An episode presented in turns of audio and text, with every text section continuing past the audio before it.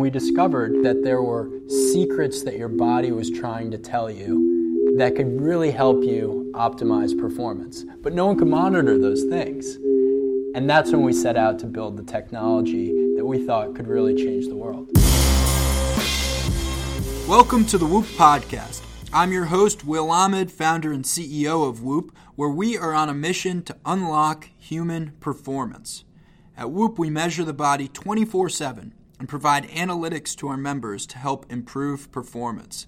This includes strain, recovery, and sleep.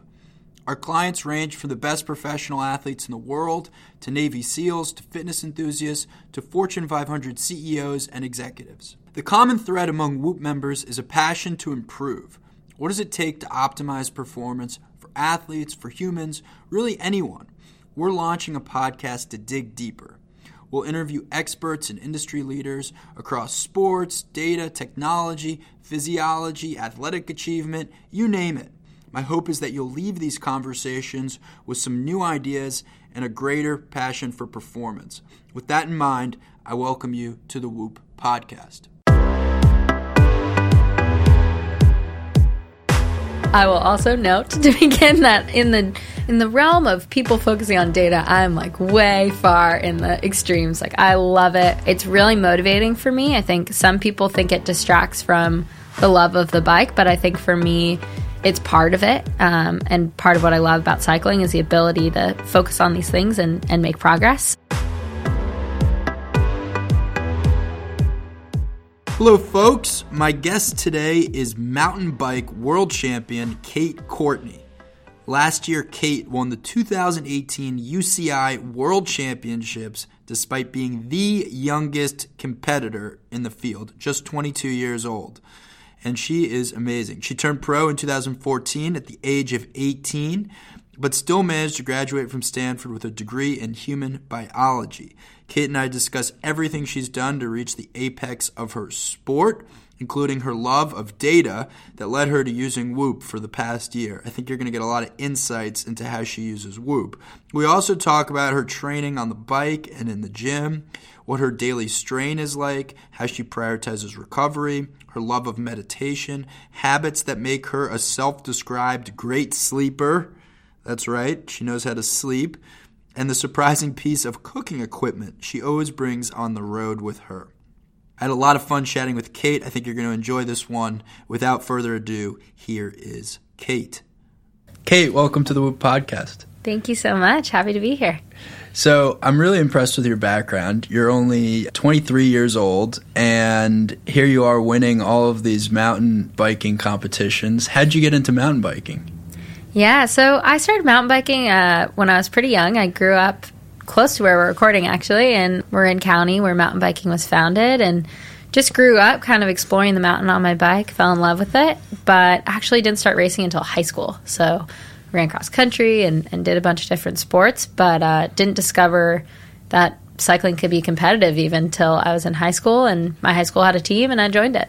So you joined the mountain biking team in high school, and how many people are on it? Like, what do you do on a weekly basis?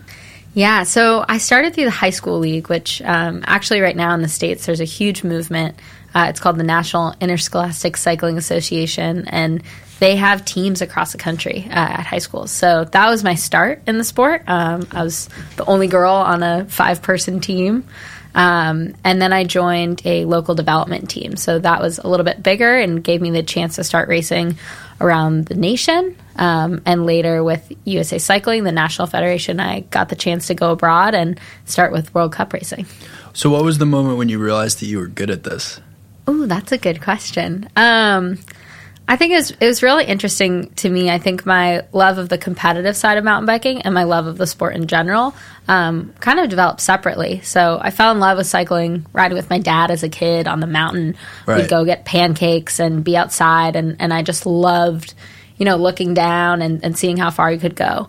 Um, and that side has always stayed with me. But the competitive side, I think as soon as I lined up um, and raced that first time, it was – a completely new experience for me. It was something where I felt um, I was challenged, you know, physically, technically, tactically, mentally mountain biking i think is really demanding because it's both very physical but it requires a skill and a lot of thinking and um, tactics. So I, I completely fell in love with it from the first race i think.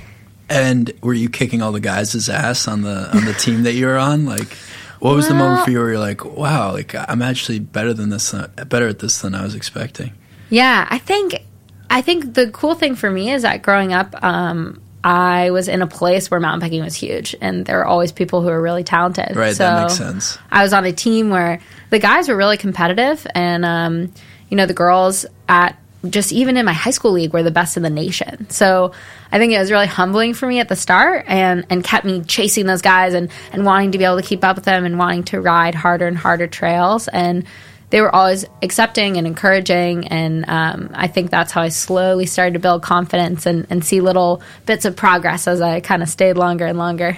It's a good point. Like if you grow up in a in an environment where it's considered like a good group of athletes for any sport, if you can just stand out in that neighborhood, then all of a sudden you realize you're really good at something. I remember I grew up in a neighborhood that was really good at lacrosse because I grew up on Long Island, and so you know a few of my friends that were like the best lacrosse players in that group sure enough went on to go play college lacrosse because you know it was just sort of a natural thing. Uh, but anyway, that's interesting that you, you, you, grew up in this neighborhood where everyone was really good at it. So um, in 2012, you're the national junior champion, age 17. You become the first American woman to win a mountain bike World Cup event in a junior category. That's kind of a big deal. Yeah, How'd that make you feel? Were you just like, this is amazing? Or are you kind of like, all right, what's the next thing I can win? I think it was both. So that year, 2012, was the first year that I raced World Cups. Um, and one thing you'll know about mountain biking is it's way more competitive in Europe. So it started in America, but in Europe they have mountain bike high schools. And oh, wow. if you go to a Swiss, uh, Swiss, even a local Swiss race, there's like hundreds of kids on push bikes racing. So they just have a level of love for the sport and kind of grassroots development that we're working on, but uh, are slowly catching up again. Um, so racing in the states for me was was one step, but as soon as I started racing internationally, it was a completely different ball game. And while I was able to take uh, one win that year, I think it was also um, definitely a turning point for me because I got my butt kicked in a lot of other races. Oh, okay. And uh, and really had to um, learn what it would take to to race with the European girls who had been kind of competing on these more technical courses and at a higher level for a lot longer. Um, a lot of them started when they were five or six and, and had been racing each other for years.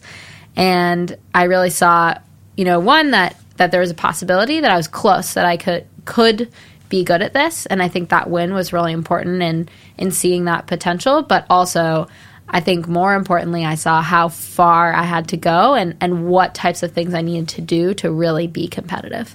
Now, when you describe how far you had to go, right? Like break down for the naive um, listener like myself, even around the sport. What are sort of the things that you're even thinking about improving in mountain biking? I assume there's ways to improve speed and ways to improve certain courses and ways to improve technique. Like, what are the the sort of nitty gritty of how you improved? Oh, yeah. Oh, there's so many things. That's one of my favorite things about the sport is that there's um, so many opportunities to improve. And I think, you know, my motto with my coach the last few years has been trying to be like a diamond cut on all sides and, oh, like and that. really looking at each opportunity to maximize potential. Um, and I think at that time, my biggest opportunities for growth were technical skill. So in Europe, if you watch – um, any of the mountain bike world cups or you know any of the high level races there's huge rock gardens and they would build um, man-made drops and and just really like specific technical features uh, they have to be able to ride. So there'll be an a line and a b line and the b line will be a lot slower. So that was one of the biggest um, areas for improvement for me. And then i think overall in the sport it is an endurance sport. So training fitness totally. hours on the bike hours in the gym for me, yoga, mental preparation, sleep, recovery, uh, all these things are kind of on an equal level. And every year we identify a few to really focus on. Makes a lot of sense. And so, um, 2014, 2015, 2016, uh, you won the USA Cycling National Championships for your age group. So, congratulations. and then more recently, 2018, you won the cross country mountain bike world championships as the youngest competitor in the field, first American woman to win the title in 17 years. Kate, come on. yeah, that was a pretty cool day. So, good one. so from 2014 to 2018, what do you what do you feel like you made the leaps in? Yeah, that's a really good question. Um, I think, you know, my my nutritionist always talks to me about pounding the rock. Like you're pounding the rock, and Yeah. and it breaks on the hundredth uh, blow, but it wasn't that one. It was all the ones before, and that's really how I try to approach my training. And I think from kind of a young age, I was really drawn to numbers and data and chasing these little bits of progress, um, and that's resulted in a lot of consistency. So for example, in U23, which is 19 to 22 years old um, for the World Cup category, I was eighth overall, then fourth overall, then second overall, then won the overall. So Oh, it's like awesome. every year I took a little step forward. Um, and for me to be able to take a, a really big step uh, in 2018, I think was a result of that really, really consistent progress and hard work. Um, and also just having a great day on the bike. I think, you know, you can say what you want about how hard we work and how hard we prepare, but um, at the end of the day, things come together in a certain way on those special rides, and it's really magical. And it's a product of all those things and a little bit of luck and, and the right day and the right time. Well, let's talk about the data side. I've come to realize how much uh, cyclists, bikers, I mean, you guys are geeks when it comes to data, and I totally respect that. But there's all sorts of different instruments and tools, and then a lot of technical things related even to the bike. Let's just start with high level in the early stages of your career. So we're talking 2012, 2013, 2014. What were you doing from a data standpoint? Okay. I will I will also note to begin that in the in the realm of people focusing on data, I'm like way far in the extremes. Like I love it. Okay. It's really motivating for me. I think some people think it distracts from the love of the bike, but I think for me it's it's part of it. Um, and part of what I love about cycling is the ability to focus on these things and, and make progress. So I've actually trained with a power meter since I was mm, like 17, 16. Yep. Um, so we were really early on that. And my dad actually was an analyst, so he loves the data, has been a huge um, kind of supporter in that. And, and it's actually kind of a fun thing we do together. We look at the numbers and, and strategize and have year over year over year. Um, so for power and heart rate, obviously, you know, our little bike computers, I use a Garmin, they track time and distance and whatnot. So for me, having all that data year over year helps me see what areas I'm improving and where I can kind of have more room to grow. Now, with mountain biking, uh, you're going down and up, correct? Mm-hmm. So, will you also look at the slope alongside power and things of that nature? Yeah, I think for me now, I've had um, an ability to race on a lot of the courses we race. So we have data from, So, for it's example, looking at historical data on every yeah. course. That so makes that's sense. been really a cool thing for me to see is um, you know if i raced that course last year and i'm racing again this year what can i see in that data um, that could help me prepare better for this event Well, I say this all the time with Whoop, but you can only really manage what you measure. So, you- by looking at all that data on a course, you're obviously identifying certain areas of weakness or strength, right? And then you want to target the weaknesses, I would think. completely and yeah it's the it's the old saying that what me- what you measure improves um, and i feel that way certainly with my data on the bike and also with whoop that's been a huge um, you know way to quantify recovery that i've never had access to before So, uh, first of all, it's awesome that you're on Whoop. Love Yeah. that you're a Whoop user. Uh, when did you hear about the product and what we'll got you onto it? Yeah, so I graduated in 2017 from college, and um, you know that next year, 2018, was really a huge focus for me in terms of, you know, I had I had time to train. Uh, all of a sudden, I didn't have to go to Right. class, Right, And you're like, hey, this is my career too, time right? to train. This is my career. I was insanely motivated and really excited to finally have the chance to focus full time on it. And when we sat down and identified ways to improve, um, my coach and I always kind of point out a few different things that are going to be the focus of the year. And for that year, it was recovery. And he Perfect. actually turned me on to Whoop and said, Great. start using this. This is what we're doing. Um, and for me, that was a huge benefit, especially, you know, being an athlete who's motivated, who now has time. Um, you know, there's only so many hours in the day. There's only so much you can train, and that there's a there's definitely a risk of you know, everyone says overtraining. Overtraining. Um, and for me, and I think especially with my coach, it's more of a management of under recovery. I don't really think you can overtrain. I think you can under recover. Um, and so, Interesting. yeah, I think it was a huge benefit that that year. Um, I was able to train so much harder than I've ever trained before, but with a new level of appreciation for all the things that go into that. So, napping every day, meditating, kind of seeing how um, life stress or, or just adding, you know, more activities into your day. If you're constantly running around, if you're constantly running errands, um, those Yeah, things it takes a load on your body. Yeah. Yeah. So let's walk through um, a day in the life of Kate. So you wake up in the morning at what Mm-hmm. time? Seven thirty or eight. It, I like give myself the half an hour if you're training don't extra hard. it. Yeah, Okay, and so you get up. What's the first thing you do? meditate. So I Awesome. And what kind of Right away. meditation practice do you do? Um, it's fluctuated over the years. So for me, I've realized like I love meditation. I actually I TA'd this was was really helpful when I was in school. I TA'd a meditation course um, every spring, and so when I was racing, I not only got to TA this two hour meditation course every week, which was a fantastic help to my training and racing in the spring, but I also got a lot of credits for it. So that was So you were meditating Right. in school. Yeah. Gosh, I think it would have made me like a way better student and like young person. I definitely would have been a little less wild. I, I find meditation just so incredibly beneficial in my life. Yeah. What kind of a practice do you have? Uh, I've been doing transcendental meditation for about four years now. Awesome. Yeah, and I got into it. It was kind of like this moment of crisis where I just felt like with my business and my life, I was just strung out, you know, and so I needed to do something. And I got I, I took a, a TM course for four days, which you know costs like a thousand dollars. So there was that sunk cost thing too, where I was like, I just spent a silly amount of money on this, you know, four hour course. I have to now commit to this. And honestly, it's the best money I've ever spent. I really believe that because ever since I've just gotten a lot better. I feel like at um, managing stress, and also it it takes you out of your your own head, and I think in a really healthy way. I mean, I'm curious what it's like for you, but for me, when I'm meditating most effectively, it's almost like I'm looking at myself in the third person.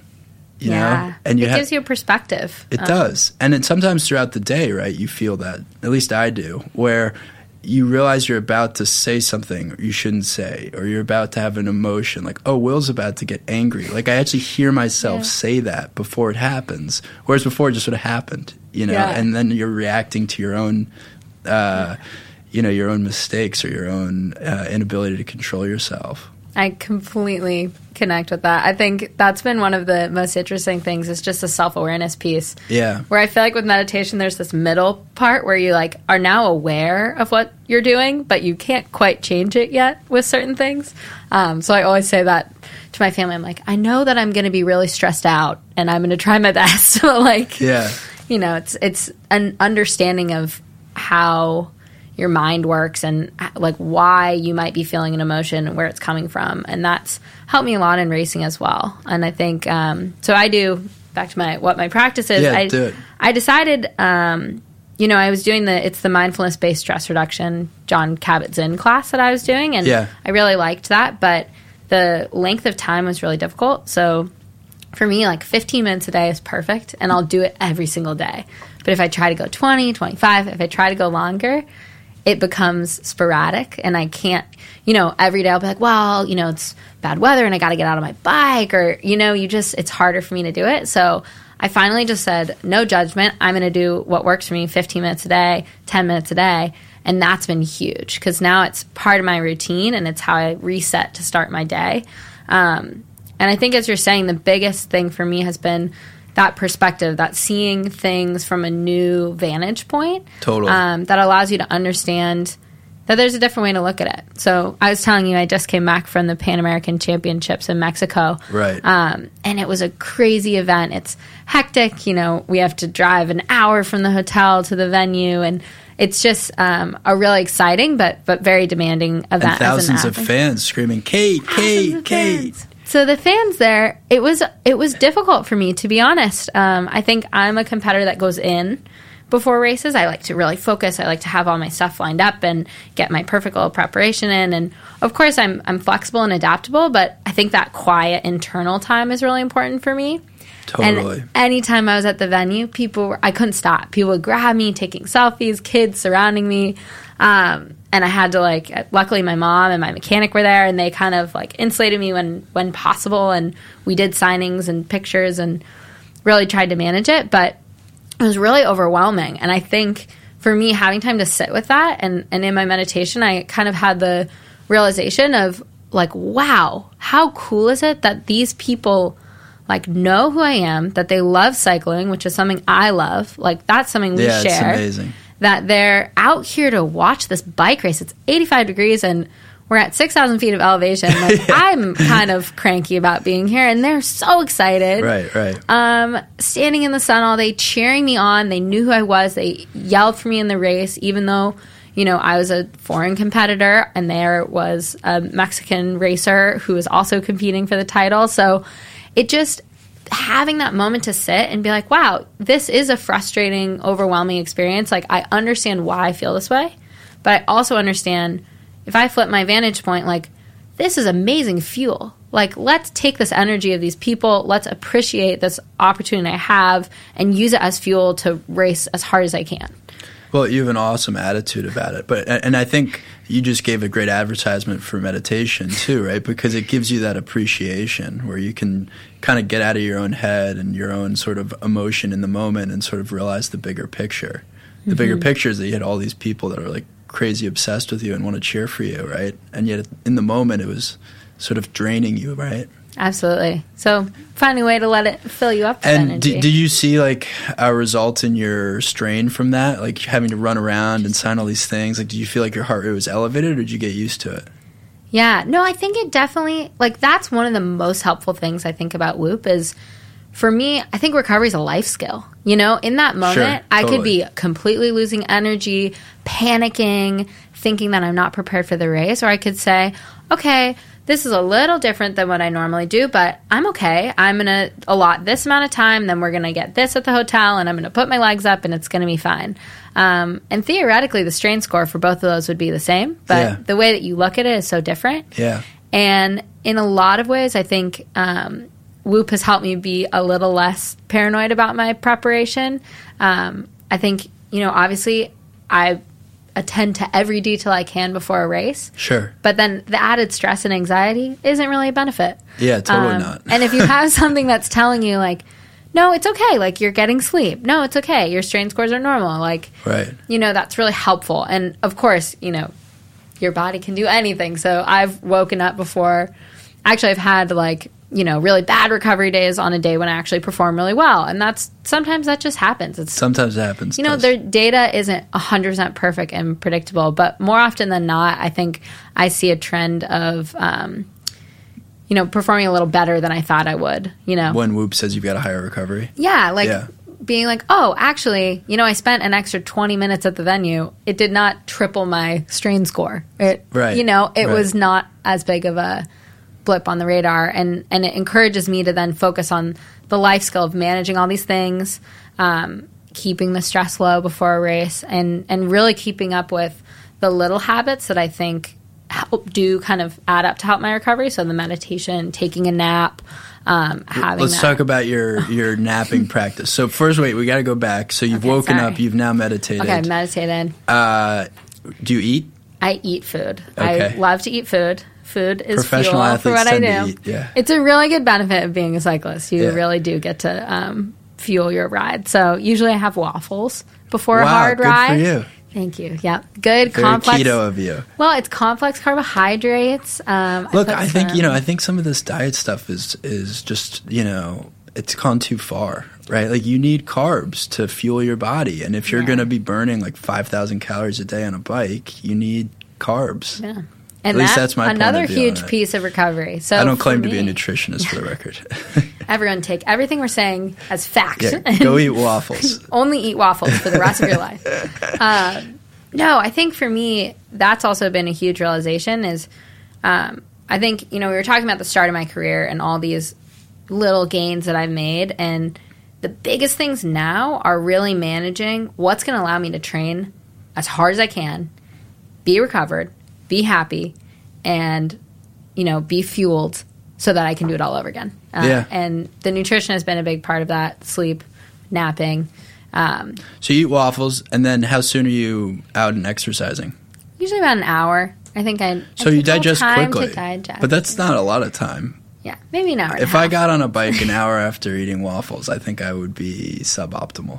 I don't know. It's like, you know, like a slow start to it. We kind of get a warm up. and- Okay, you ease into it. Yeah, All right, good for you. That's I think you've got a fast metabolism for the record. I think I do. okay, so uh, now you're you're on a bike, right? Um, and how close do you live to where you're training? Or yeah, so I just go right out the door, which Okay. is a really phenomenal thing for me. I think it has been a big. and you'll do it with your coach right there, or um, No, mostly mostly Solo solo. Oh, Yeah, for so. I do some group rides. Um, there's one group ride that I do pretty often on Wednesdays. That's been really cool and has a lot of local pro road women on it. oh, that's Um, cool. Unfortunately, all are now racing and living in Girona, so I'm Oh, missing my group ride. But uh, but I do that ride, and then a lot of my training is just really structured and um, alone. So I'll go.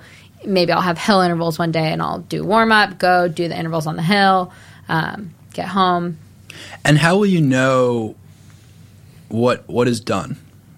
Right. This was something I used to struggle with when I was training as a college athlete, and it's in part what inspired me to start Whoop, is that I didn't know when to stop, and I would just go and go and go until I was exhausted, and you know, f- for a long period of time that would get you fitter, but eventually I would just fall off a cliff, no pun intended, and and yeah, and so that's where I got really interested in recovery. Um, like, how do you know when you're doing too much to your body? But for you, like, how do you think about that? I mean, That's a really good point. I think for me, it's been a process of learning what I'm capable of. Yeah. And I switched two years ago. I guess this is my third season with my coach, Jim Miller, and he's incredibly talented. Um, and he also pushes his athletes. And I think for me, sometimes, uh, being able to have someone overseeing my training and telling me, like, this is a day you're going to need to push. Um, and just going and accepting the plan and rising to the challenge has been really important. Um, I don't love being out there being like, eh, should I keep going? Should I not? right? Because so you I just wanna- have to accept the plan. yeah, and it's adjustable, and I think we work a lot, you know, based on how I'm feeling and, and how the ride's going, and I know from my numbers whether it's a good day or bad day or, or what kind of situation we're in. But, so, what um, numbers will you look at during or after a workout to say, okay, like I've hit the I've hit the right amount? Yeah. Is it distance traveled? Is it your whoop strain? Is it like your power? So it's primarily power for me and, Yeah. and time. So I have um, I ride my bike seven days a week, uh, sometimes twice a day. Sure. And I'm in the gym three days a week as well. So Wow, that's a lot. mostly it's a lot of training. Yeah. But mostly for the riding segments, it's um, you know I have a prescribed workout. So the workout might be go ride for two hours at around this power, um, or on a really key day, and those are the workouts that we really focus on. That recovery is really important to prepare for those days. Uh, those will usually be an interval day, and a lot of times simulate kind of a race situation. So like go do this climb for at this power and do it seven times or something. So um, it's easier. I would say that's something that I don't have to worry about as much in my training. Uh, in terms of like when I wake up, I have a plan, I, I go execute it unless something's wrong. But I think as I've evolved as an athlete, the communication with my coach and the understanding of like, okay, I can see my recovery scores. He has access to my whoop and, and Yeah, sees sure. everything that's happening. So he'll look at that data and adjust it on the fly too. Yeah, I think it's just a com- it it requires a complete picture. Totally. So I do I have trained hard on days when I'm in the red, you Mm-hmm. know. I think that's something that I actually always say to people when they're asking me about whoop and like if I'm in the like can I only work out if I'm in the green and Totally. for me Yeah. sometimes my coach and I will like make the decision that we're pushing We're as hard as I it. can go. Yeah. Um, and that you can only do that with the understanding that you will recover At some point, you need to recover. at a point. But it's kind of a you know partnership in managing my fatigue because he can't completely estimate. You know, Totally. am I stressed out? Do I have a lot going on? And so that gives him one tool. Whoop helps him see. You know, he can see if I'm not sleeping well or if if, if something's starting to show a crack during a training block. Like you don't just go from crushing it to not being good at all in one day. You kind of you start not sleeping as well, you're not recovering between workouts and, and you slowly degrade. So understanding that process and and knowing the balance between pushing and getting as much as we possibly can out of me, but also making sure that we're managing fatigue and, and that we have a long term strategy. Well, you just made a really good point about Whoop recovery because uh, I get asked this all the time. Like when I'm in the red, should I not work out? And the answer isn't yes. Like, you know, the answer is you can work out. The the thing to keep in mind is that over a long period of time, or even a short period of time if you've got an event coming up. Like if you've got the Pan Am Games on Saturday and you're red on Wednesday, you don't want to go hard on Wednesday, right? Absolutely not. But if your if your goal for a three month period of time is just to get as fit as possible, like you can overdo it on a few days, knowing that at some point that recovery needs to catch back up. Right. Mm-hmm. And so it sounds like that's how you've thought about it. Yeah, I think I think it's really cool to have that um, long term vision. And that's why I've now been using Whoop for two years. Oh, awesome. So having an understanding of like how that data's evolved and, and year over year, um, what it looks like when I'm in the fall. You know, in the fall, there's times when I'm training so hard and I just know I'm going to get so run down. And that's, that's my job at that point. And then when I get a week off, my job is to recover like nobody's business. Um, Have you ever redlined on Whoop like three or four days in a row in the red? Um, maybe like two, two to three. Okay. So two is probably the most. Honestly, I think my body bounces back pretty quickly, and that's been another. Well, it sounds really, like your training is really effective. Yeah. I mean, that's a sign that you're training effectively. Yeah, it's been really interesting to see. Um, so every year I do this really silly training block called the Kate Epic. It evolved from.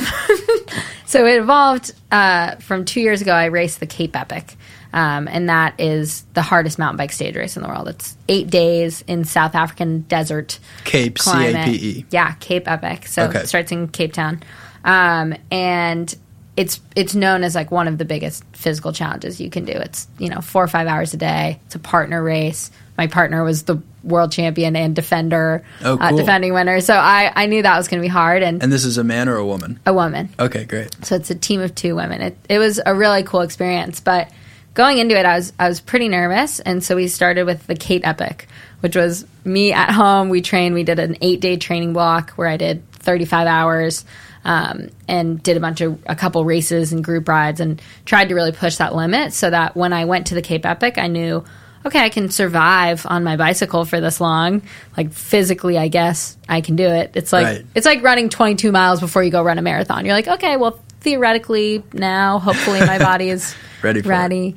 Um, but yeah, that's become an annual thing now, and that's been my biggest um, kind of light bulb moment in terms of understanding recovery, understanding pushing your body. Because a lot of times, like I'll stay green for a few days, and eventually by the end, I get to the red, and then you have like this bounce back, and I'll like totally. go back to the orange, and I'm like, wow, like good job, body. Like I thought that I would be done by today, but I'm getting that one last day out. And then oftentimes the last two days of that seven or eight day block end up being some of my best and you finish feeling really good. Um, and I think, you know, that needs to be managed, but mentally understanding that like you're not you you don't know where your limit is is the coolest thing as an athlete and I think is a huge asset as you go into racing.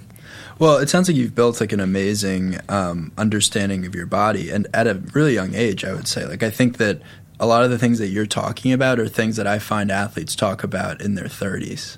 Like it's just it's one of those things where it, it, takes people more time to realize how important this is. And for you, I think it also helps that you're in a a sport that is so dependent on your body being like dialed you know, mm-hmm. because you're you're looking at all this data and you're really understanding it.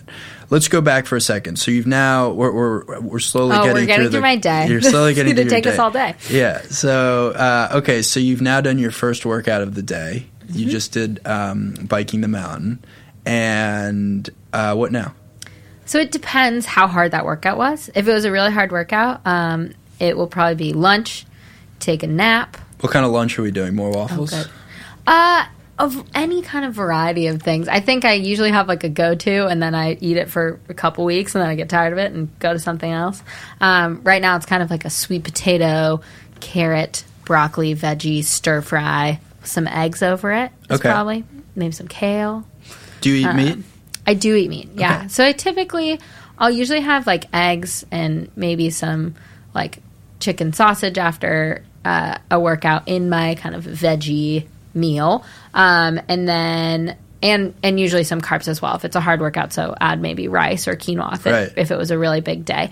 But then at night I'll usually have my bigger kind of serving of protein. And then you'll typically go back out in the afternoon? So it de- yeah it depends on how hard the workout was. So usually a nap in there, and then And how long do you like to nap for? as long as I can. Really? No, it's not that crazy, but uh, So you'll eat and then you'll minutes to transition to nap.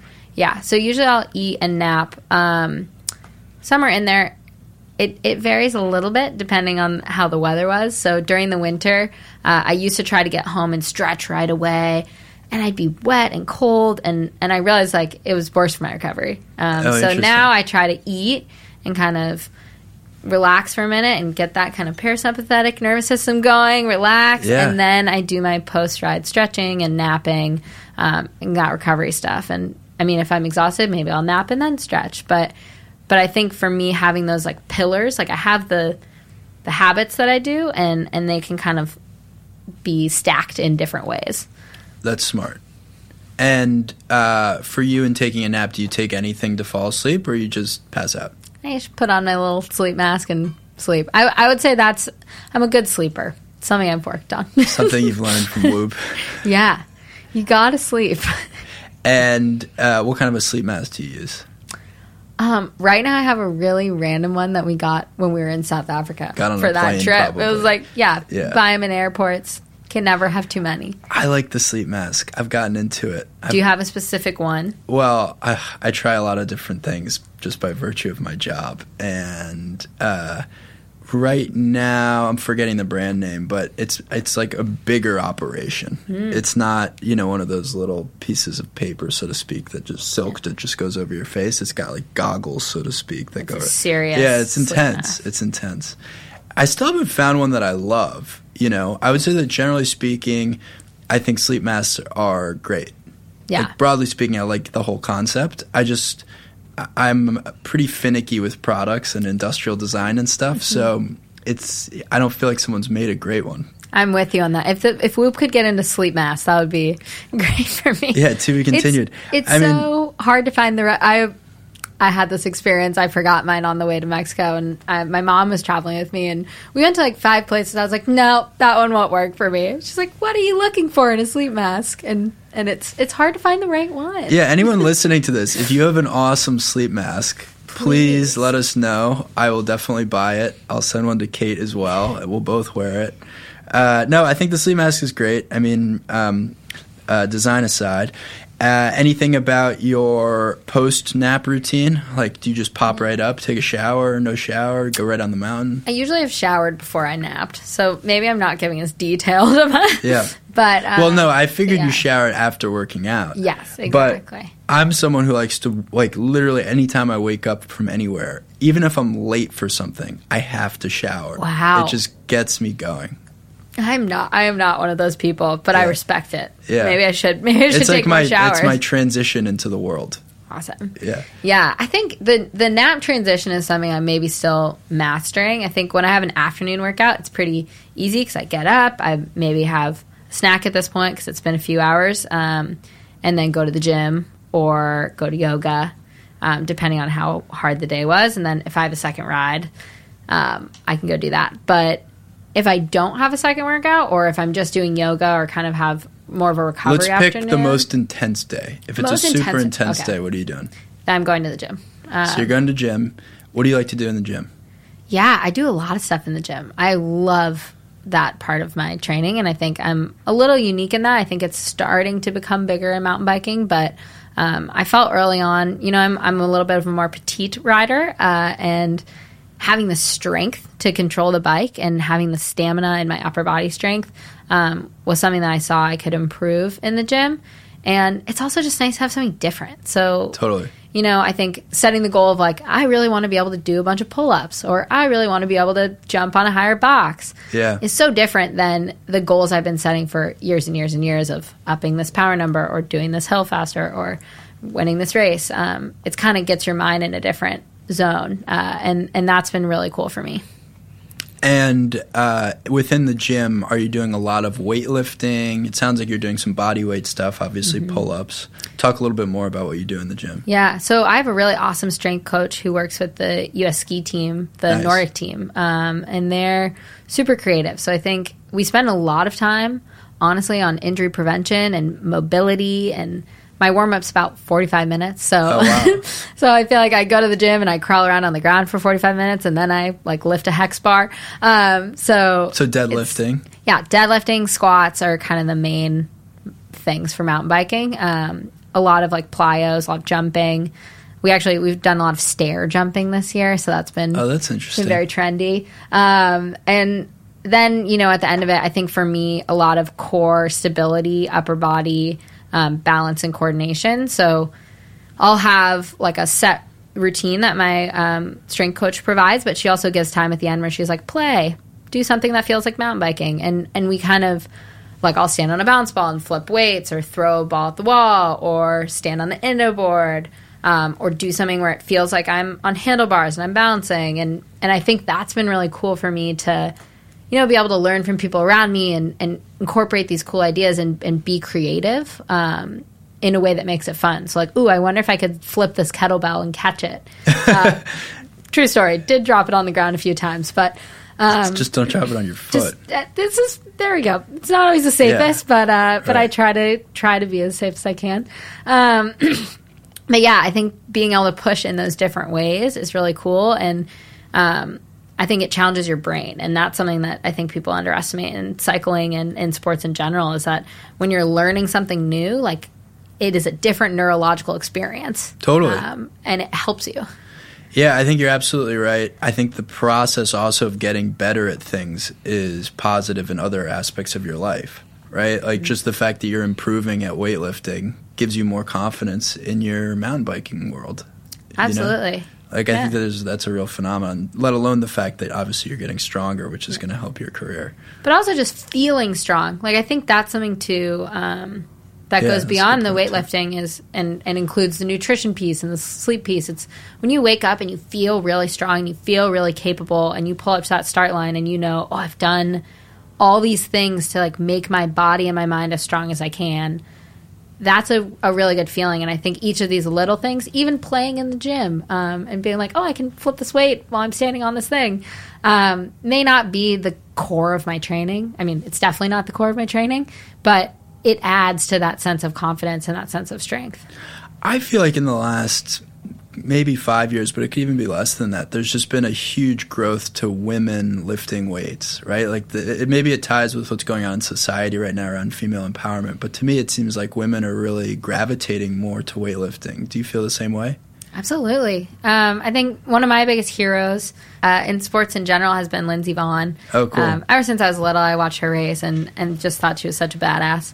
Um, but I think even more recently, you know, as I've been kind of a, a young female athlete, figuring out all these different things, nutrition, I think is a really hard one for female athletes, weightlifting, um, just just all these challenging kind of places where you want to improve and you want to be healthy and you want to do the right thing.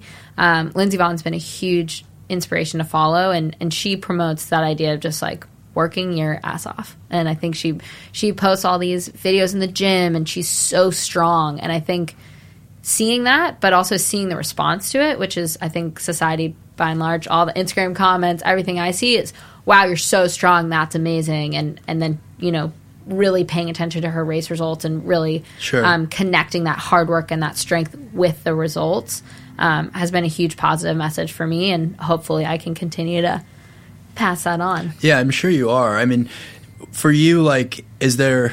I mean, you talked about the challenge of it. Is there? Do you feel like some kind of a societal fear of getting strong, like that is now being overcome by women in sports?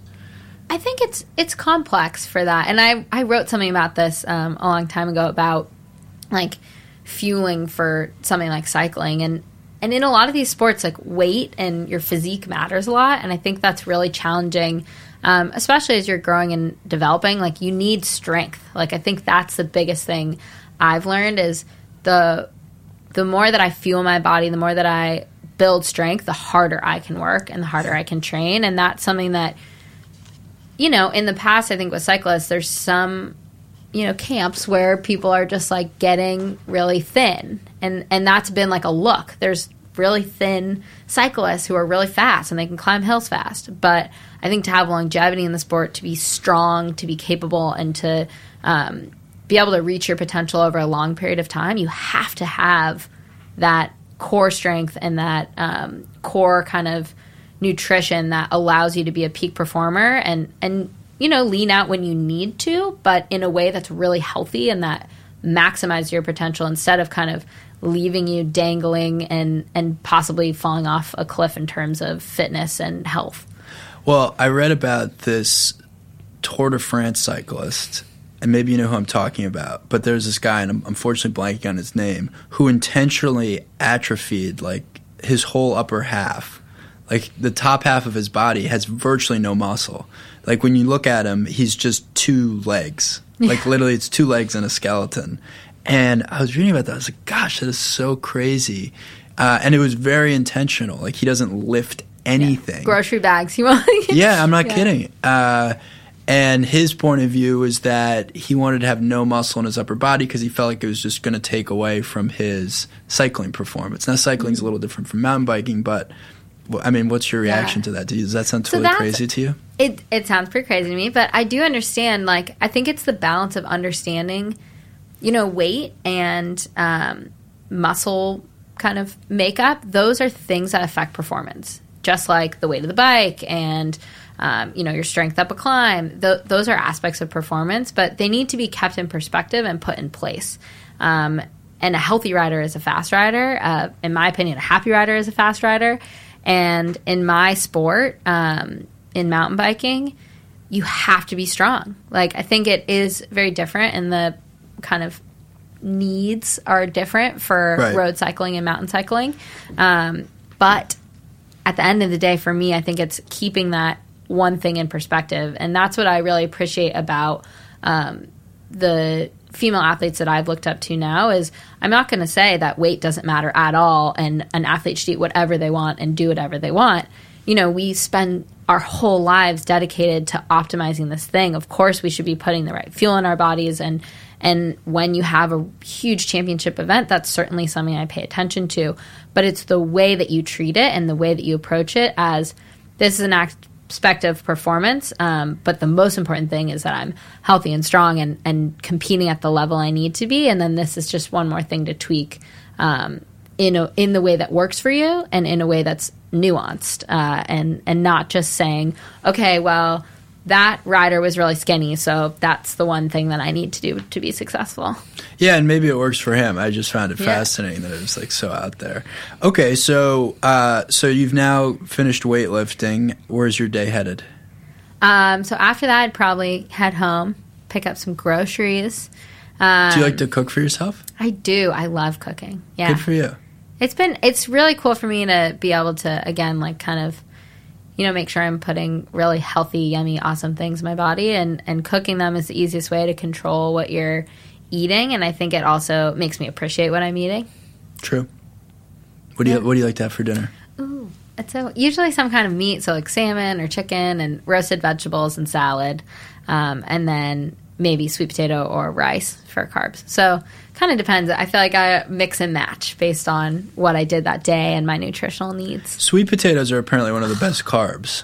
They're one I of mean, the most. You've, you've, me- you've, mentioned them a few times, so I want to call them out. You're calling me out on one of my. This is my food podium. Like sweet potatoes, avocados, dark chocolate are my Dark chocolate. Main thing. Now, do you yes. think dark chocolate has performance benefits, or do you think that it just tastes good? It absolutely has deliciousness benefits. Okay. Um, All right. Well, it's important clarifying. Know. Yeah, I think some of those things. I mean, some people literally claim that chocolate has, particularly dark chocolate, has performance anti-inflammatories. Benefits. Yeah. You know, a bunch of antioxidants. Yeah, that's what it is. Yeah. Yeah.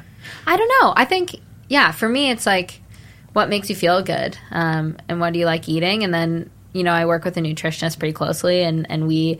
Um, he's been really great about making sure I get enough fuel. I think that's actually the most important thing as a cyclist um, for me at this time in my training is just being like, am I getting enough protein and fat? Like making sure that my body has the fuel it needs to meet the demands that I'm putting on it. And now, I mean, we're in the evening, right? In the evening. What's your uh, pre-bed routine? I yeah, I'm a pretty uh, pretty big creature of habit in that. So usually in the evenings, I'll have some time to relax. Um, you know, put the legs up, do the Normatec boots, foam roll, stretch. How again. often will you Normatec? Normatec, for those listening, is like uh, leggings yeah. that push air through them in order to massage you in a in an intelligent way. Yes, that's a very great description of Normatec. Was it? Okay. Yes, good job. Uh, uh, all right, go ahead. But yeah, so I kind of have a bunch of different things that I do for recovery, and it depends on how I'm feeling and and what I might need, but also how much time I have. I think Normatec for me are really easy to do at night if you're reading or watching TV. And will you do them every day? Will you do them only if you're sore? Will you do them if you're not sore? Kind of mm, roughly every day. okay. There's definitely days I, I skip. I think for me, I always um, prioritize sleep. So if for some reason I had a really long day and and I just want to go to bed, um, I'm not going to stay up late to like do the Normatec or stay up late to foam roll. Um, I think that's something that I've matured into is not feeling like you have to tick every single box every single day, right? Because um, sometimes that actually works against you, right? And and being able to understand like when these tools are useful. So, okay, so Normatec, and you like to do it for what did you say, 30 minutes? Yeah, 30, 45 minutes. Okay. Um, and will you ever use those? Uh, the Theragun? Yeah, the, I have one of those too. I'll use the Theragun, which doesn't take as long too, but. Yeah, yeah, I would say I don't do all of these things every day, but I, I have them available, which is really awesome for me, and um, they're great tools. What's something that you do that you think most people don't? Ooh, like in life? Well, not I'm, biking. yeah, no, I'm talking about in recovery. In recovery, um, I would say naps are the biggest thing, and I think it's it's like meditation. It's the thing that you know is good for you. You want to do, you feel good after you do it, but it's so hard to do for some reason. Right. Um, and that's been my experience with napping is a lot of times after a hard workout you're just spent mentally and physically and you kind of are trying to like get yourself to go and take this nap and while it sounds luxurious like when you're that tired it's it's sometimes hard to even like get yourself to do that and you want to just like sit and look at instagram and feel terrible um, so being really diligent about getting that rest time and forcing myself to like sit set the timer and I always fall asleep once I get to that point. So Now you mentioned Instagram. You strike me as someone who would have a healthy relationship with your phone, but describe it. You just made yeah. a funny face, so so we'll see. I try my best. It's something that I actively try to manage. I think I learned this year um, Instagram for me is I, I feel mixed about it. I think it's something that I spend too much time on, quite frankly, but that it also brings so many magical things to me, which is like if I had to spend two hours on Instagram and I get one message from a little girl who says, "Hey, right, you really right, inspired me to ride my bike. Like, I was wondering if you have any tips on climbing a big mountain." Like, that's the best thing that, yeah, that could ever happen touching, to me. And as an athlete, um, it gives me meaning. It gives me purpose. It makes me feel that the thing that I'm dedicating myself to has value and is impacting people. And I think that's a perspective that I really never want to lose. But I also think there's an unhealthy side of it. And, you know, scrolling through, looking at other people's stuff and just kind of wasting um, time on it is, is something that I'm trying to move away from. Yeah, it's a um, it is a it's a very interesting product just in terms of the connectivity of it. I mean, it's a fascinating moment in time in that you can literally find any person in the world practically and see what they're up to in their life or you know at least the best versions of their life. And for super successful athletes like yourself who've built up these huge, fan bases I, I wonder like how how do how you manage it? Because it pulls you in two directions right? You just described it. On one hand it's it's rewarding because it's you know you're talking directly to your fans and they're responding and they're excited and they're liking all your content. But on the other you know on the other side it's um, I mean it's fundamentally a distraction I think from anything positive right like it's it's just pulling you into this wormhole that's separating you from the rest of the world And for someone who's like so focused on training and being present, I don't know. I can just imagine it's a hard balance for you. Yeah, no, you've definitely you've hit on it. I think it's something I have to be um, pretty honest with myself about and check in about because um, there is that half that's so positive for me, um, and I get to share. I think also I get to share this journey. Like I'm I'm working hard all year. I'm I'm working on things all year, and I share the process of doing that, and then when I have a result, for example, at World Championships, I remember all these people messaging me being like, this was amazing to follow you working so hard this year. I'm so glad I got to be a part of this. Yeah, that's crazy. And it's like for those people to feel that they were a part of that win is like the coolest thing for me because honestly they are. Like I have a job because people care Because about people mountain biking. care, yeah. Hopefully, everyone watch mountain biking. Yeah. Um, but yeah, no, that's that's why I get to do this, and I feel honored to be able to. And and so that's the positive side. Um, but yeah, the distraction side is something that I need to check in and be like, am I on Instagram right now because it's positive and I'm interacting with these people and and it's work, or am I on it right now? because I'm tired or I'm distracted or I'm overwhelmed. And and I think a lot of times, you know, paying attention to what makes you pull out your phone has been a good learning experience for me. Like sometimes when I'm just in an overwhelming situation, you're like, "Oh, this is something that I can manage and look at." Right. You know? And and that like it makes you wonder what the world was like when people didn't just pull out their phone when they were awkwardly sitting somewhere. You know, people probably talk to each other, uh, and so in those moments, I've actively tried to be like, okay, I don't need to do anything on my phone right now. Like I'm sitting here. Like, do I just want to sit here? Do I want to talk to this person? Like, is there something else that I can do to improve this situation that isn't going to be so negative? Well, the, what you just described is the voice of someone who meditates because that is like a very like third uh, third person view of yourself, like about to pick up a phone. And I think, I mean, a lot of people struggle with that. I think it's a fact. Yeah. Now, are other things on your phone pull you in? I mean, hopefully you look at the Whoop app from time to time. I definitely look at the Whoop app. I look at my training numbers um, on Training Peaks. I, it's the kind of tracks all of my training. Um, Hey, shout out Training Peaks. We recently did an integration with Training Peaks. This- So if you want to push your data to Training Peaks, I would just like to say that this is my dream. And from day one, I was like emailing support at Whoop, like, can we get an integration with Training Peaks? So Yes, so you can now do me. that. And my coach actually uh, works at Training Peaks, so oh, okay, it cool. all comes full circle for me. This is great integration. nice, nice. But but yeah, it's still in its. By the way, it's still in its early stages, bit of a beta. But we've seen a great response from Whoop users who are using it. So get excited. I am. yeah, Um, but yeah, so I look at that and what else? I mean, email, but really, yeah, I think um, the social media stuff is what's most most draws me in on my phone, and so that's some, that's the part that I need to be aware of. Now, are you conscious at, uh, of like putting your phone away a certain time before bed or anything like that, or will you be looking at it the min- up to the minute before you fall asleep?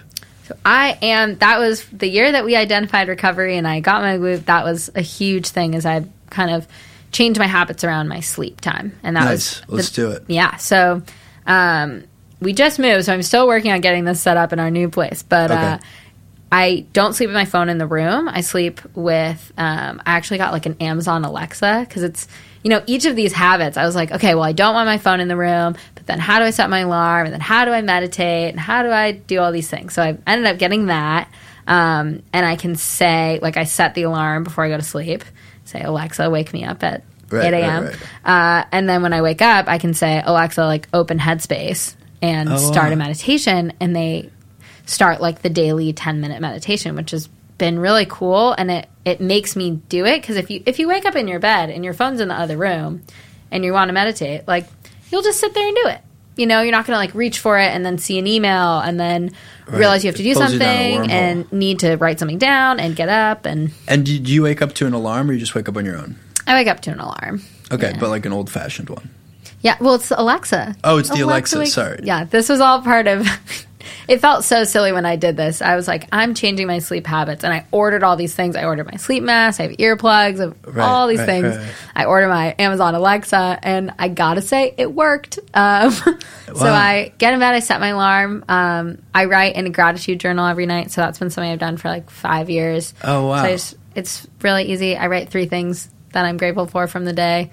Um, What would be examples of those that you can share? yeah, no, they're really. I mean, they're not not rocket science. I'll be like, I am grateful for recording this amazing podcast with Whoop this morning. It was a really cool experience, and we got to talk a lot about, about a lot of things that matter to me. or Okay, like great. that would be one thing. Yeah. Um, and so it's usually like it's also like kind of a journal, but I would I, I need more uh, kind of more structure than just like journaling. So I think the three things I'm grateful for it, it always takes a few minutes, so I'll actually do it, and um, it does just kind of like prime your brain to look for positives. Yeah, it's another thing that I don't do that, but I know a lot of people do, and they speak really highly of it. I kind of want to do it, so I might get into it. Okay, Yeah, I recommend it. and your format is just three bullets, effectively. yeah, Date three It's bullets. Date three bullets. So easy. But you'll find, like, I think the biggest thing for me about that is I'm definitely a creature of habit. You'll probably you probably notice that tell. from my little uh, Yeah. daily schedule. But things that I do every day, I'll do every day. Things that I do sometimes, I forget to do. Um, and so, mm, you know, culling these habits down into like a simple thing that I'll do every day and that impacts me, I'll keep doing it. Um, and it really becomes a habit versus something that I have to think about. And on my worst days, like I will, I'll like have a bad day. I pull out my gratitude journal. I'm like, oh, okay, I'm stupid gratitude journal. And you finally come up with something. You're like, fine, I had a good breakfast, I guess. And then all of a sudden, you start to realize all of these things that happen in your day and and more importantly all these people that contributed to your day so maybe like oh well actually i did talk to my mom and she was so great earlier and that was so nice or Oh, oh, man you know i passed like I, it was rainy on my ride but i passed this person and like they said hi and blah blah blah so you So it can even be these tiny things. Yeah. tiny tiny things but when you start to realize that like you run out of pa- space on the page like that Yeah. happens to me all the time We're like oh shoot that other thing happened that was really awesome or oh that person did that really nice thing for me um, that you just forget because the days are pretty long Well, it's, I mean, yeah, that that to me just seems like a super healthy practice. So okay, so you've now written three things in your gratitude journal. Yeah What now? uh, read a book Read a book. sleep. What do you like to read? a lot of things i think um, I, I read kind of random stuff sometimes i like reading psychology books Interesting. or like my fun books a lot of times will be like uh, autobiographies or biographies of athletes and just interesting like high performing people What's the most interesting book you've read on a high performer recently? on a high performer recently Or it can be your favorite. my favorite book oh this is so hard um, i love favorite One of your favorites. one of my favorite books i love malcolm gladwell um, Okay. i love like outliers blink all those books i just find fascinating I'm actually going to a dinner with him soon. I'm excited. I'm Oh, okay, well, tell him. Big fan. Yeah, I'll tell him. Uh, big fan. Yeah. Uh, yeah, so I love those books. And I think for me, um, I just read the book I just finished on the plane on the way here was called Let Your Mind Run. And that was about like the mental side of running. oh, interesting. And it's just, I find that especially when I'm in season and I'm racing, I just love hearing about like people's journeys. And it's, it'll be in random sports. Last year I was like, read about Ronda Rousey and like MMA. This year Right. I'm randomly reading a lot about Formula One and like high performers in Formula One and reading Jenson Button's book right now. So there's there's really random things that strike my interest, but I think hearing about people pursuing excellence in anything, it doesn't have to be sports even, um, always draws me in. How experimental are you? Like if uh, if you read in a book that Ronda Rousey likes to wear socks to bed because it makes her fall asleep faster, like will you will you just throw that in all of a sudden, or you know and that's a mean, very yeah. but that's good- the kind of example, Gotta wear right? socks to bed. Um, No, I think it's it's hard to discern sometimes what you should be like learning from other people and Yeah. whatnot. I think I've gotten a lot better about that over time. And also, you have to remind yourself that like it's all pretty good right now. Like your progression as an Doing athlete is very linear. Knock on wood. Yeah. Um, but yeah, no, I think it's more mental for me. I think I take ideas more than I take Literal- actual yeah, literal tactics. literal things. Yeah. Um, I think occasionally there'll be something that I'll be like, oh, this is kind of an interesting idea, but it's usually not something that I'm like, oh, they did this and therefore that's why they were successful. It's more about like the way they approach their career or. Um, I think okay, I'll give Yeah, you an I example. find very rarely it's this thing made them successful, but I, I like this idea of you try to steal a little bit from here and there, and eventually you build up all these interesting. Like, a good example is I read Ronda Rousey's book uh, at the start of the World Cup season, and then I went up to altitude camp. And in the book, she goes to fight camp, and like in MMA fighting, they kind of have these periods where they're not really training hard, and then they'll go to like a six week fight camp, and then they go to their battle. I know this is ridiculous, but for me, like I read this book and I like was going up to Tahoe, and so finally I was like, "This is my fight camp. Like we are going to fight camp." And so That's a healthy mindset. that's how we talked about it the whole time. It was my fight camp. My coach knew it was my fight camp. Like, and and I think it was cool to have something like just have a word that even reminded me like this is my focus time. Like I'm going to turn into an animal at this fight camp and be ready to go for the next World Cup. Um, and it sounded ridiculous, but it mentally really helped me, you know, section off that time as like, okay, I'm going there alone. I'm not gonna, you know, I'm gonna eat exactly perfectly, or I'm gonna train as hard as I can and and be really focused for this time. I like that a lot. Now, uh, okay, so now you're going to bed. Yeah. Uh, cold room, warm room, uh, natural light, dark light. I like it very dark, and I like to have a million pillows. But other than that, I'm actually pre- I'm a pretty, Pretty good sleeper. I'm pretty much like head hits a pillow, I'm out. Boom. Sleep latency of zero yes, on Whoop. no sleep lost. Yeah. no, but yeah, I'm I'm I do fall asleep really easily, which is nice. How much REM and slow wave sleep do you find you get at a night? Oh, that's a good Whoop? question. Like uh, hours wise, I should go look at it. Um, I think it varies. I think I wake up feeling the most rested when I get a lot of deep sleep. Like there's a lot of times where I get like an hour of deep sleep and I wake up like feeling amazing. Yeah. Even if I didn't sleep as long overall. Um, but yeah, I haven't. I think I don't lose that much sleep. Right. Like it'll- You're a very efficient sleeper. I'm a pretty efficient sleeper. Like like efficiency 30 minutes. Efficiency is like the amount of time you spend in bed actually translating to sleep. so I so- think I lose like 30 minutes usually.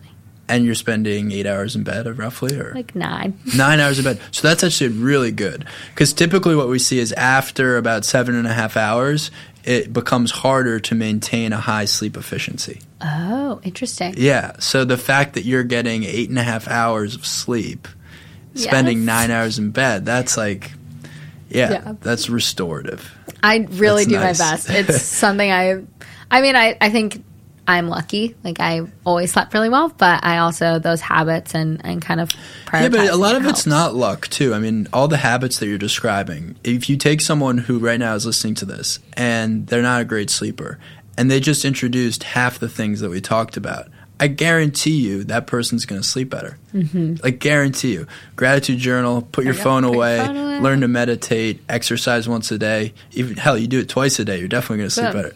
Good. You yeah. know? So and take also, half of those things. Yeah, I would say also nutrition for me is good. Um, I forgot to mention my other two pre bedtime routine things that are Yes. absolutely pillars. We need to Uh, know. you can. My family will attest. Uh, I take like a magnesium. Do you know the natural Yes. vitality calm stuff? yeah, yeah, yeah. Um, that I make into like tea, so I always have something warm before I go to bed. Okay. So that I really like, and then I also there's been a bunch of studies about um, whey protein helping you recover overnight. So I have a little bit of Greek yogurt. I have like a Greek yogurt problem, but I I eat Greek yogurt. So yogurt. every night you have Greek yogurt. Yeah, just a little bit, and it's it actually serves a lot of uh, purposes for me because I think no, like having that little check in and having my Greek yogurt. And Greek yogurt problem. Maybe I put- like that. I know it's like I need a Greek yogurt sponsorship. So if anyone, If you're listening to this and you have access to a yeah, Greek yogurt sponsor, my boyfriend the other day came home with. I was like, "Can you get some Greek yogurt?" And he's like, "I literally bought it yesterday." And I was like, "I gone. ate it. I don't know what to say. I'm sorry." um, but yeah, I think I sometimes put chocolate chips in them or like put little sliced almonds, make it kind of a almost desserty thing. Um, and that's also another opportunity for me if I didn't feel like I got enough fuel in the day. So if I didn't quite hit my fat or protein numbers, that you can, you know, add a scoop of almond butter to that or um, kind of check in, make sure that you meet those numbers and um, have your little bedtime snack. And I think actually when traveling, that's been really huge because, you know, if you have a bunch of days where you don't get enough fuel, um, that can be really detrimental. And when you travel, what are some of your tricks to staying recovered? Yeah, I think uh, just planning, you know, just making sure if there are things you know you need, bring them and make sure you have them. Good Um, advice, literally. Good I advice. bring my waffle maker with me to races. wow. Yes. So I have a mini waffle maker that comes with me in the States. And then I think, yeah, kind of at the beginning of the season, we'll buy one in Europe. So it has the adapter. And I will always have waffles. There we go. So okay, so you've got your waffles. You're prepared. Uh, if you're taking a flight over a few time zones, are you someone who likes to try to get on the time that you're at, or are you someone who likes to stay on the previous time zone that you were in? Yeah, I think that's another place where planning and also just like experience helps a lot. I think everyone's different. So um, for me, usually taking a lighter, later flight to Europe, I sleep on the plane really well. Usually, um, making sure that I don't just like stay up and watch movies. That I do like get that sleep, arrive. Uh, and usually ride, and then you're tired from traveling, and, and then I can go to sleep that night.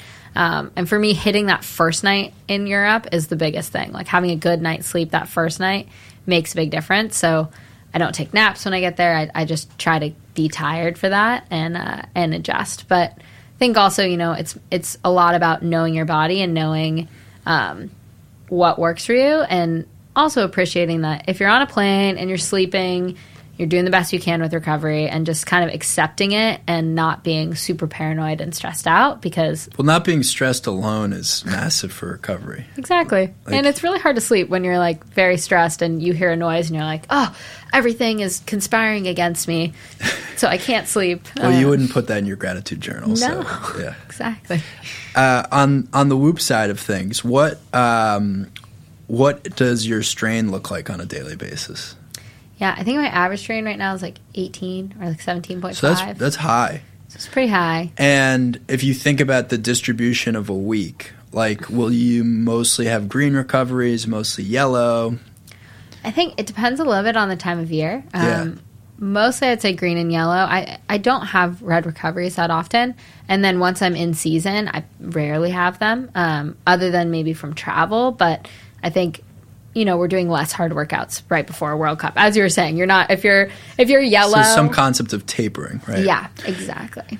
The strain measurement it was one of the biggest things that like I wish I had in college because I was thinking about how I used to overtrain the days leading up to a game because you get excited and all of a sudden you can't quite feel the stress that you're putting on your body.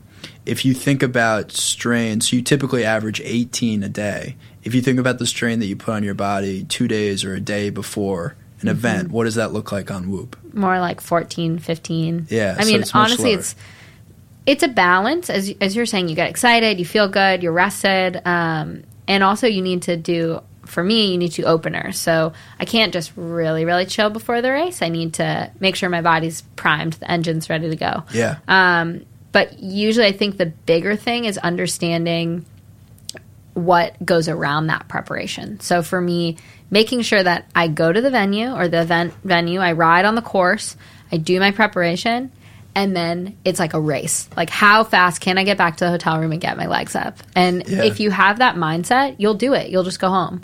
But if you're not thinking about it, you get sucked in. You're excited to be at the race. You see all your friends. Yeah, right. Standing around in the sun. And those are things that like wouldn't show up on my power meter because I'm not riding, but would show up on my whoop if I spent all day at the venue or, you know, forgot a bunch of things and then had to run a bunch of errands that day. Um, those things are, are things that contribute to the overall weight of that day. Yeah, they totally accumulate stress on your body that otherwise you might not think of. Like I think that there's such a point of view for a lot of athletes that exercise is the only time that they're putting stress on their body, right? Mm-hmm. And you're talking about all these other aspects in your day, which is why at Whoop we've thought of strain through the lens of daily strain, not just an activity strain, which we also measure. So an activity strain being like the workout, but what are all those other little things throughout the day?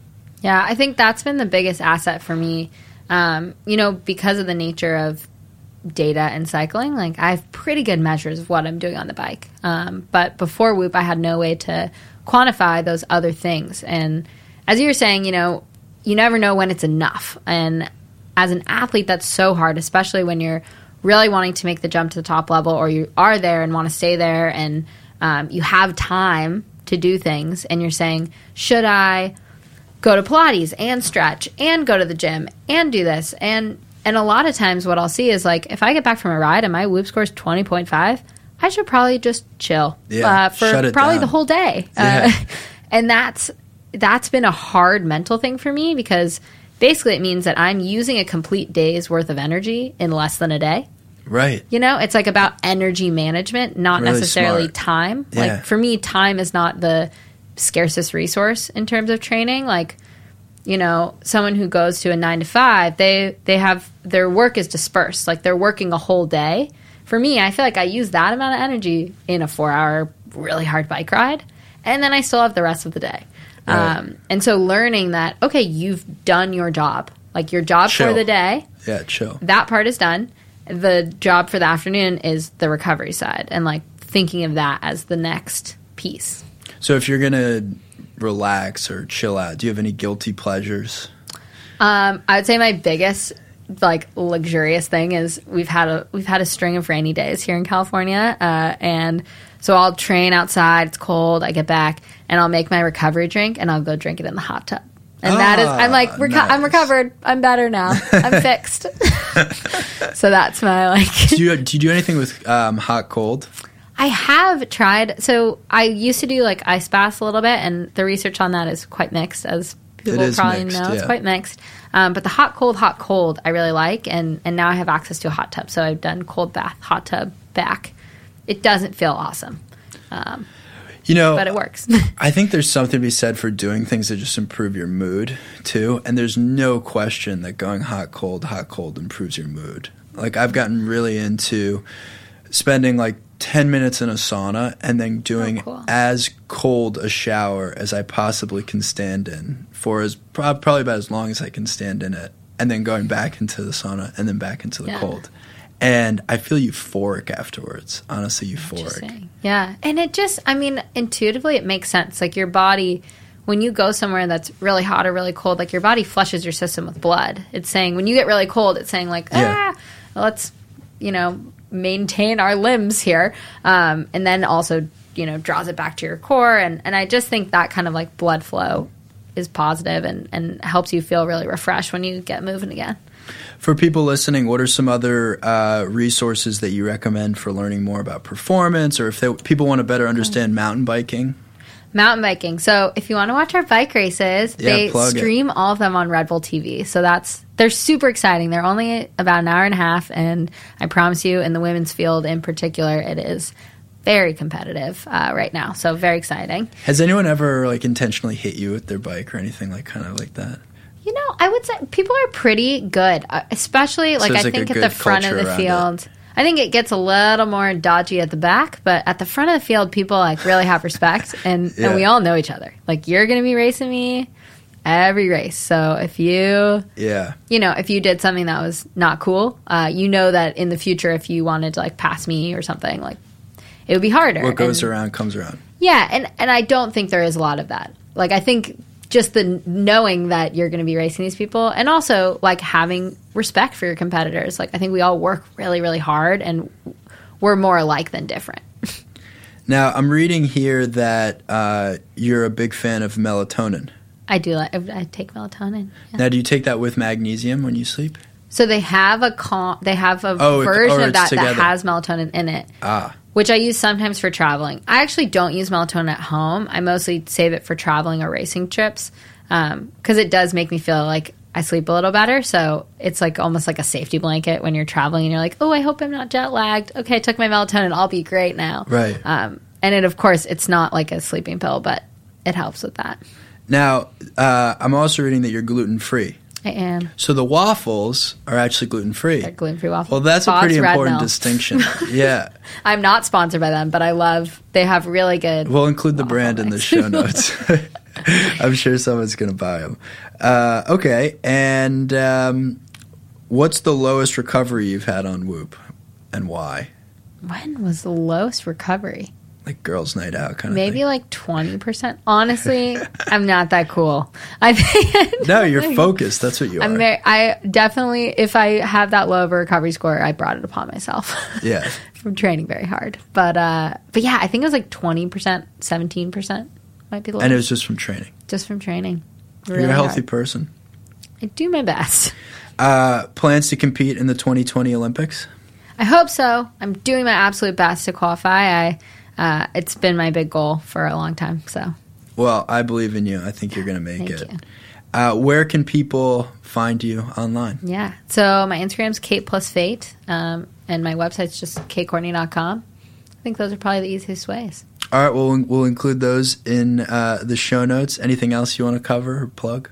I think we're good. I don't know. All right. Well, Yeah, thanks so much for coming on, Kate. This has been a pleasure. Thank you so much. Thanks to Kate for coming on the podcast. We are expecting big things from her again in 2019. If you're not already a member, you can join the Whoop community now for as low as $18 a month.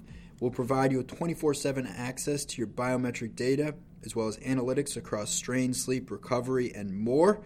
The membership comes with a free Whoop Strap 2.0. And for listening to this podcast, folks, if you enter the code Will Ahmed, that's W I L L A H M E D, at checkout, we'll give you 30 bucks off. So thank you for listening. Put 30 bucks on my tab, and hopefully you enjoy Whoop. For our European customers, the code is Will Ahmed EU. Just tack EU on the end of my name, and that'll get you 30 euros off when you join.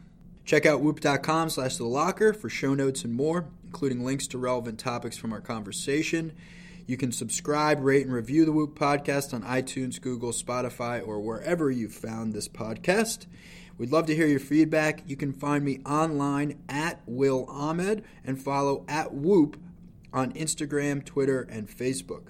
You can also email thelocker at whoop.com with any thoughts, ideas, or suggestions. For our current members, we've got a lot of new gear in the Whoop store. I suggest you check that out. It includes 6, 12, and 18 month gift cards, help you save over time. We've got new bands, new colors, new textures. Visit whoop.com for more. Thank you again for listening to the Whoop podcast. We'll see you next week.